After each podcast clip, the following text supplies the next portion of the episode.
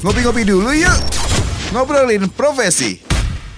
Hai teman Del, ketemu lagi di podcast Radio Fam. Ini Riri Manulang mau ngajakin kamu ngobrol di Ngopi Yuk, ngobrolin profesi yuk.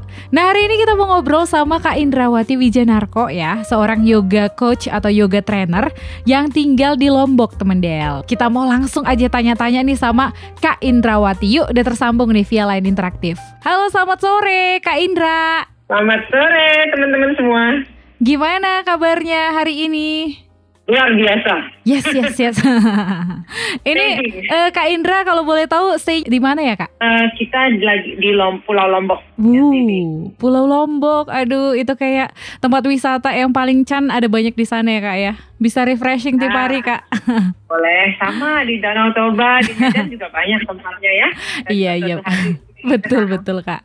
Oke deh, Eh, Kak Indra kita mau cerita-cerita nih tentang profesi Kakak yang kalau di daerah kita sih masih agak asing di telinga gitu. Jadi kita mau kenalan supaya makin eh, familiar nih sama yoga coach. Oke. Nah, jadi ini Apa yang bisa saya berbagi? Oke, oke siap Kak. Jadi yang pertama ini pertanyaan sangat klasik ya Kak ya.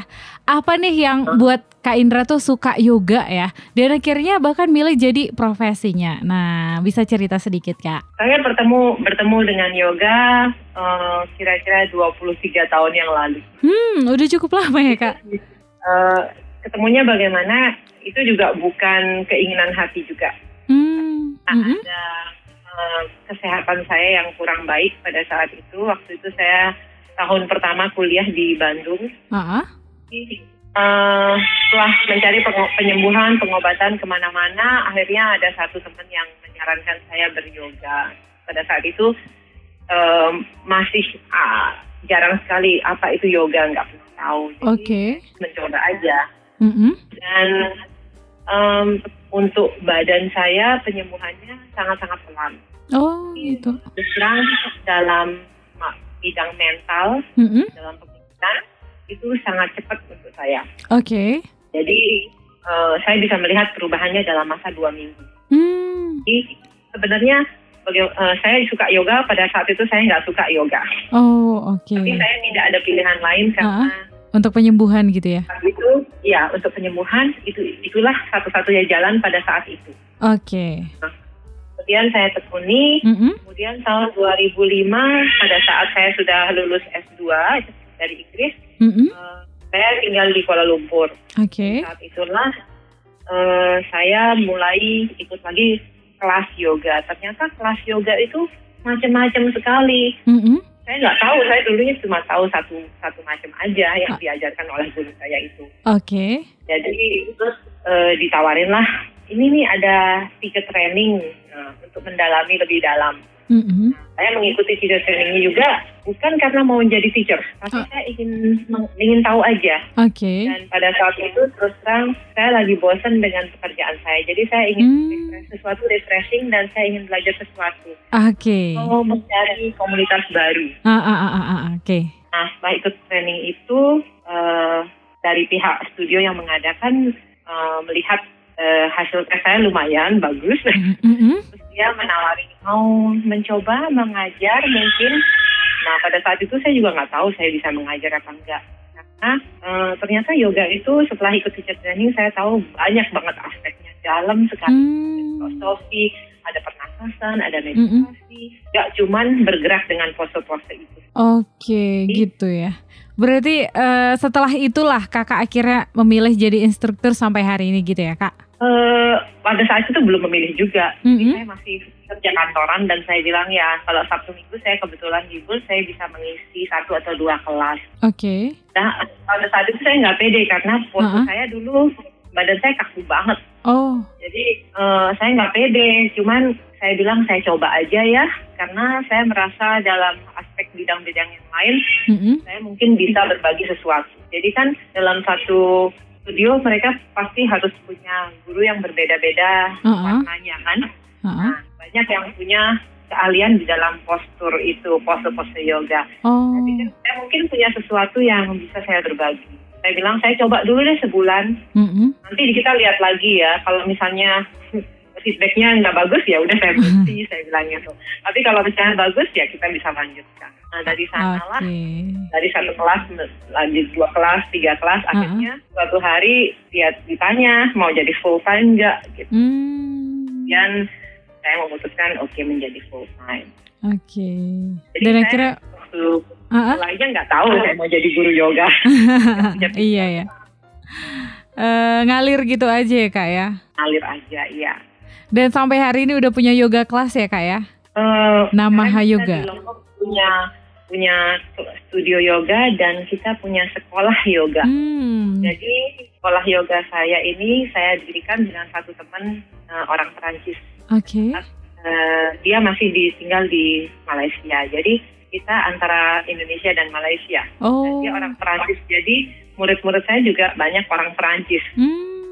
Dan itu di Lombok ya kak kelasnya atau tempatnya? Dan eh, kita ngadakan TTC atau teacher training. Ada yang satu di Lombok, ada satunya di Malaysia. Jadi kalau Oh. yang di Malaysia lagi running, saya ke Malaysia untuk uh, berbagi di sana beberapa modul. Nah, kalau misalnya saya mengadakan di Lombok, si teman saya namanya Delvin itu dia yang datang ke sini dan dia berbagi porsinya dia. Oke, kalau gitu.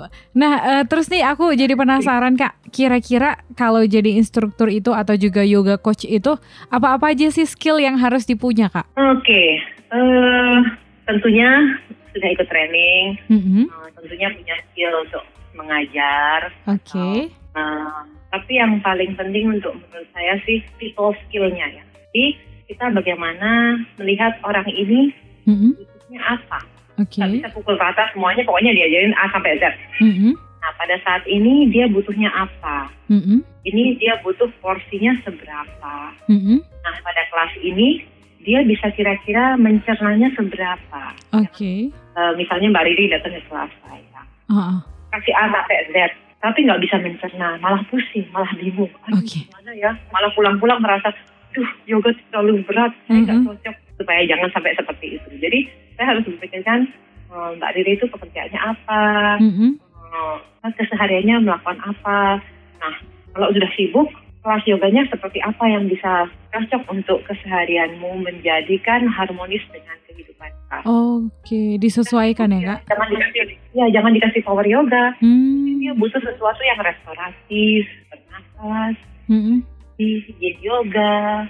Nah, kalau misalnya dia seorang yang, oke, saya ingin stretch out, oke, kita kasih dia yang sedikit lebih cepat, sedikit kardio, Mhm. itu eh, harus disesuaikan. Itu yang menurut saya eh, soft skill ya. Jadi eh, nggak bisa dipukul rata semua. Hmm. Kita yang membuat eh, satu guru atau satu murid itu menjadi spesial. Oh, I like this teacher. Saya Mhm. selalu, eh, maksudnya sering mau mau berhubungan dengan guru ini. Saya suka dengan cara dia mengutarakan sesuatu atau mengajarkan saya sesuatu. Something make sense atau orang ini bisa mengikuti nggak? Hmm, oke. Ih, Berarti- jangan terlalu susah, Ah, ah. jangan terlalu gampang, nanti bosen dia. Hmm. Berarti itu yang paling diutamakan sebenarnya soft skills-nya ya kak ya? Kalau menurut saya sih itu yang Oke, Yang kalau gitu. membedakan kita, membuat kita sebuah spesial gitu. Hmm, oke. Terus kalau bicara tentang step-step atau langkah-langkah jadi seorang instruktur gitu kak, apakah misalnya harus sertifikasi atau gimana baru dikatakan sebagai yoga coach gitu kak? Em, pertama-tama mungkin lebih bagus dan akan lebih enjoy kalau kita punya kita udah- sudah berlatih beberapa saat beberapa saat ya maksudnya bukan betul-betul nol benar-benar terus ikut teacher training Mm-mm. dan susah sekali kayak misalnya istilah-istilahnya pola pikirnya Mm-mm. ya lebih bagus kalau sudah ikut kelas yoga secara rutin misalnya enam bulan oh. jadi badannya juga sudah tahu oh mesti bergerak seperti apa Oke. Dan- ikutlah eh, sertifikasi sertifikasi secara internasional yang kita lakukan sekarang itu ada dua macam satu Mhm. adalah 100 jam satunya adalah 500 jam Oke. paling basic adalah 200 Oh, ternyata ada macam-macam ya kak? ya ini yang paling basic ya jadi ikut Mhm. dulu yang 200 jam jadi diajarin yang paling penting adalah safety anatomi Mhm. filosofi sehingga kita tidak hanya mengajarkan kelas workout Oke. Jadi di dalam Namaha Yoga kita tidak hanya mengajarkan kelas-kelas flow yoga atau yang artinya latihan berkeringat. Jadi kita juga mengajarkan uh, mengisi hati kita dengan kata-kata yang positif, afirmasi yang positif, dan mengajarkan juga bagaimana kita mengarahkan pikiran kita ke hal-hal yang lebih positif atau yang lebih um, ke dalam, ke dalam diri kita sendiri. Jadi dalam yoga kita tidak lagi melihat keluar, tapi kita melihat ke dalam. Apa yang penting dalam hidup kita, apa yang membuat kita bahagia, itu yang kita prioritaskan. Oke, okay. uh, eh, terus kak, ini aku penasaran juga karena memang aku sendiri belum pernah ngikutin yoga hanya ngelihat-lihat di video misalnya kayak gitu. Kalau sebenarnya nih kak, uh, manfaat dari yoga itu bisa cerita sedikit kak supaya kita oh ternyata uh, kalau misalnya kayak gini bisa yoga supaya siapa tahu bisa dipraktekin sederhana-sederhana gitu di rumah sama temen Del kak. Iya bener banget jadi kalau latihan yoga itu yang paling penting adalah aplikasinya dalam kehidupan. Oke. Okay. Saat yoga banyak levelnya ya. Uh-huh. Level yang paling yang paling gampang adalah badan kita menjadi lebih tegap, posturnya. Oke. Okay. Ada berotot, uh, mungkin kakinya nggak cepet capek ya. Mm-hmm. Jadi dari badan itu menjadi kita lebih kuat, lebih segar. Mm-hmm. Nah, kalau level di bawahnya sedikit, misalnya untuk pikiran kita, kita dengan ketemu dengan teman-teman yang positif, kita lebih berpikir yang lebih positif, mm-hmm. lebih terbuka, mungkin mudah-mudahan. Kemudian uh, ada barusan uh, salah satu murid saya baru kelas pagi ini dia pulang-pulang dia bilang sama saya dia WA saya, uh-uh. uh, Indra saya sekarang setelah ikut yoga secara rutin setiap hari Rabu pagi, mm-hmm. kayaknya semua semua menjadi lebih bersemangat. Uh, mau kerja okay. juga semangat, mau mengerjakan pekerjaan rumah juga semangat. Uh-uh. Dan dia lebih hidup lebih berarti. Saya bilang, wow, bener? Uh-uh. Iya, dia bilang. Jadi kita mengajarkan di kelas yoga adalah lakukan semuanya bersungguh-sungguh. Mm-hmm. Jadi pada saat kita um, lagi masak, ya bersungguh-sungguh di memasak itu dengan sepenuh hati, dengan pikiran ini nanti untuk suami saya, mm-hmm. anak saya, dengan cinta, dengan kasih saya buat dengan hati. Oke. Okay. Pikiran kita nggak, oh habis ini gue mau ke mana ya? Oh, mesti harus shopping ke mana? Mau beli apa? dan segala macam. Jadi kita berusaha berada di at the moment. Nah itu dalam pikiran fokus dan, dan dalam hati juga kita lebih fokus kepada apa yang penting dalam hidup kita. Mm-hmm. Bernafas. Oke. Okay. Apa yang kita butuhkan atau apa yang keluarga saya butuhkan dan melihat oh si tetangga itu baru beli mobil baru, mm-hmm. saya juga ganti mobil baru ah. Gitu.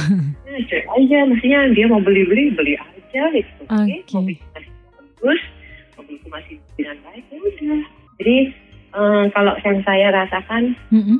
um, hidup saya menjadi lebih simpel mm-hmm. saya nggak perlu uh, sesuatu yang terlalu wah mm-hmm. uh, tasnya tas shopping bag ya, tas yang dari kain yang shopping bag okay. ganti-ganti um, saya nggak punya sesuatu yang mahal ya mm-hmm. yang baju saya juga ya yang seratus ribuan karena mm-hmm. ada tujuh puluh ribu ya bagus yang penting nyaman gitu ya kak oh, ya kan kita untuk kita sendiri kan yes. bukan sesuatu untuk orang lain kan nah jadi kita melakukan sesuatu dengan inisiatif uh, intensinya apa mm-hmm. kita sekarang punya sosial media saya juga pada saat saya uh, posting kadang-kadang intensinya apa? Mm-hmm. Uh, intensinya apakah memberikan semangat kepada orang mm-hmm. atau uh, memberikan uh, dorongan kepada orang lain untuk untuk bergerak atau untuk lebih sehat mm-hmm. atau menyemangati gitu. Oh, dulu okay. ini saya punya mobil ini, oh ini saya punya baru uh, sepatu baru, ini saya baru gunting rambut. Uh-uh. Bukan cuma itu saja, tapi lebih dalam dan lebih kepada berbagi yang baik kepada orang. Oke, bisa disimpulkan sebenarnya. Uh-uh. Jadi dari badan jadi kuat, uh-uh. pikiran, pikiran positif gitu kak. Uh-uh. Ya, hati kita lebih tenang, lebih damai. Dan hidup lebih bermakna gitu ya kak. Ya, mudah-mudahan begitu ya. Iya, amin amin. Uh, terus ini kak, aku yakin nih banyak banget pengalaman yang sangat menarik uh, ketika kakak jadi yoga coach. Tapi aku pengen tanya, kira-kira ada satu pengalaman yang paling menarik atau juga yang nggak terlupakan buat kakak selama jadi yoga coach kak? Um, saya pada saat saya kuliah itu saya ada salah satu guru saya, uh-huh. guru bahasa asing dia bilang sama saya dia dia bisa melihat garis tangan dan segala macam dia bilang Oke. Indra kamu itu seperti eh, kertas kosong Ha-ah. kamu sendiri yang harus menuliskan apa yang kamu mau Mm-mm. terus dia bilang you are the designer of your life Mm-mm. kita yang mendesain apa yang kita mau kan kita semuanya gini eh saya besok jadi apa ya saya besok jadi apa Iya. dia bilang kalau kamu sih kamu mau jadi apa aja bisa Oh, oke. Bingung.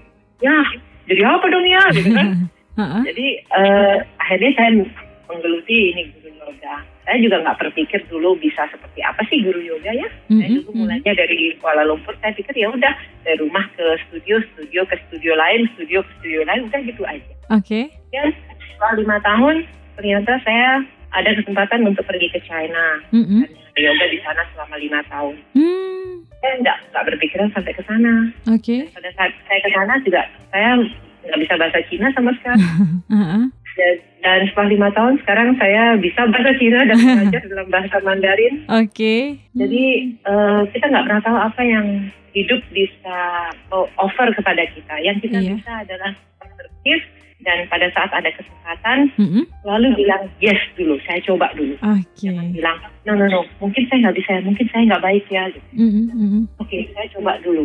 Nanti saya akan belajar dari pengalaman ini. Nah, pada saat akhir-akhir saya mau eh, satu tahun terakhir di Cina, Mm-mm. ternyata em, banyak yoga festival. Mm-mm. Saya mengajar di yoga fest Bali Yoga Festival itu adalah salah satu yoga festival yang salah satu yang terbesar di dunia. Oh, oke. Dan saya kenal dengan yang punya. Megan. Um, dan dia bilang, Indra, kamu menjadi guru yo in- dari Indonesia yang pertama yang ngajar di sini. Saya bilang, terima kasih atas kepercayaannya. Jadi Mhm. di 2010 saya mengajar di sana. Dan eh, ada salah satu murid yang ikut setelah saya di Bali Spirit Festival itu, di Bali itu, Ha-ah. dia dari Cina. Oke. Dan dia bilang, Indra, kamu ke Cina. Saya bilang, oh, oke, boleh. Mm-mm, Nah, mm-mm. setelah di Cina, saya juga gitu dari rumah ke studio, studio ke rumah Oke. tiba-tiba di Cina juga mengadakan yoga festival juga. Hmm. Nah, saya dan suami selalu datang ke yoga festival dan kita dan itu pengalaman yang menurut saya luar biasa sekali. Kita dalam satu kelas itu mengajar 400 orang. Hmm. Mm-mm. Atau saya pernah mengajarkan pada seribu orang di dalam satu ruangan. Saya bilang, wow, nggak pernah kebayang Ah, orang 400 saya dari Lombok. 400 ribu ya. ya 400 dan seribu orang. Oke. Itu menurut saya pengalaman yang Sangat luar biasa ya, Kak ya. Jadi apa ya, kitalah yang menentukan seperti apa sih kita mau. Hmm. Dream big. Dream Jadi big. kita apa pun profesinya, Mm-mm. penyiar atau apa penyiar radio seperti Mbak Riri atau siapa pun, kita Oke. bisa menjadi seseorang yang besar. Mungkin suatu hari dirimu menyiarkan di BBC atau apa Amin. yang, yang in- internasional. Who knows? Yes, who knows. Oke, makasih banyak untuk share-nya, Kak. Ini bener-bener apa ya? Auranya positif banget nih kak. Padahal kan kita jaraknya jauh gitu ya ngobrol kayak gini eh, terasa aura positifnya sampai ke sini. Terima kasih. Oh iya kak, eh, bisa minta tips sedikit eh, siapa tahu nih teman Del pengen praktekin yoga gitu kan? Eh, yang paling sederhana mungkin yang bisa dilakukan itu kalau yoga gimana nih kak? Em, jangan lupa bernafas setiap hari. Oke? Dan yang yang tips yang paling gampang, Ah, ah. Tarik ujung bibir kanan dan kiri, tarik ke arah telinga. Oke. Senyum. Oh, Jadi tersenyum aja. oh. Senyum dan. Aku mau praktekin satu-satu. Ternyata maksudnya senyum ya kak? Nah itu kadang-kadang lupa senyum. Oke. Hai, senyum kepada orang yang tidak kita kenal. Mm-mm, mm-mm. Nah itu salah satu yang paling gampang kita aplikasi. Oke. Kalau Dan- memang mau ada gerakannya, Ah, ah. em, siap usahakan datang ke kelas yoga seminggu sekali. Oke. Saat kelas yoga itu biasanya antara satu jam sampai satu setengah jam. Hmm. Jangan jangan berusaha mengingat semua gerakan. Mm-mm. Saya selalu bilang sama eh, peserta yoga, ingat ingat-ingat gerakan satu gerakan dan hanya satu gerakan di dalam kelas itu yang kamu suka. Kemudian setelah kelas yoga, Anda harus lakukan setiap hari satu gerakan itu saja. Mm-mm. Boleh dua kali, boleh tiga kali. Boleh dua menit, boleh lima menit. Nggak usah lebih dari lima menit. Oke. Lakukan tiap hari atau rutin. Mm-mm. Ya, artinya setelah satu minggu ke kelas berikutnya, Mm-mm. Anda sudah tahu bisa melakukan gerakan satu ini. Oke. Pada kelas kedua, ingat ingat satu gerakan lagi. Jadi sekarang Anda punya dua gerakan. Hmm. Kelas ketiga, Anda punya tiga gerakan. Oke. Itulah cara yang paling efektif untuk belajar yoga. Siap. Makasih banyak Kak Indra untuk share-nya hari ini. Ya, Sehat-sehat terus. sama-sama. Terima kasih juga sudah mengundang saya. Oke, sama-sama Kak. Eh, sehat-sehat ya Kak. Thank you. Thank you so much. Terima kasih. Sama-sama Kak. Dan itu dia tadi teman obrolannya seru ya dan juga sangat positif walaupun hanya lewat obrolan di telepon gitu ya. Aura positifnya Kak Indra itu bisa sampai ke sini loh teman Del. Mudah-mudahan juga buat kamu yang lagi dengerin podcast ini bisa dapet juga eh, aura positifnya. Buat yang mungkin pengen coba yoga tuh kayak kata Kak Indra tadi mulai dari yang simple dulu, mulai dari gerakan satu aja yang bisa kamu ingat nanti akan eh, makin banyak juga yang kita tahu. Jadi semangat terus buat kamu dan pastinya tungguin narasumber kece lainnya di Ngopi Yuk Ngobrolin Profesi Yuk minggu depan. Aku Riri Manulang pamit. Bye. Ngobrolin profesi di Danau Toba Show bareng Riri Manulang Setiap Jumat jam 6 sore cuma di 92,4 Del FM Connecting you to Toba.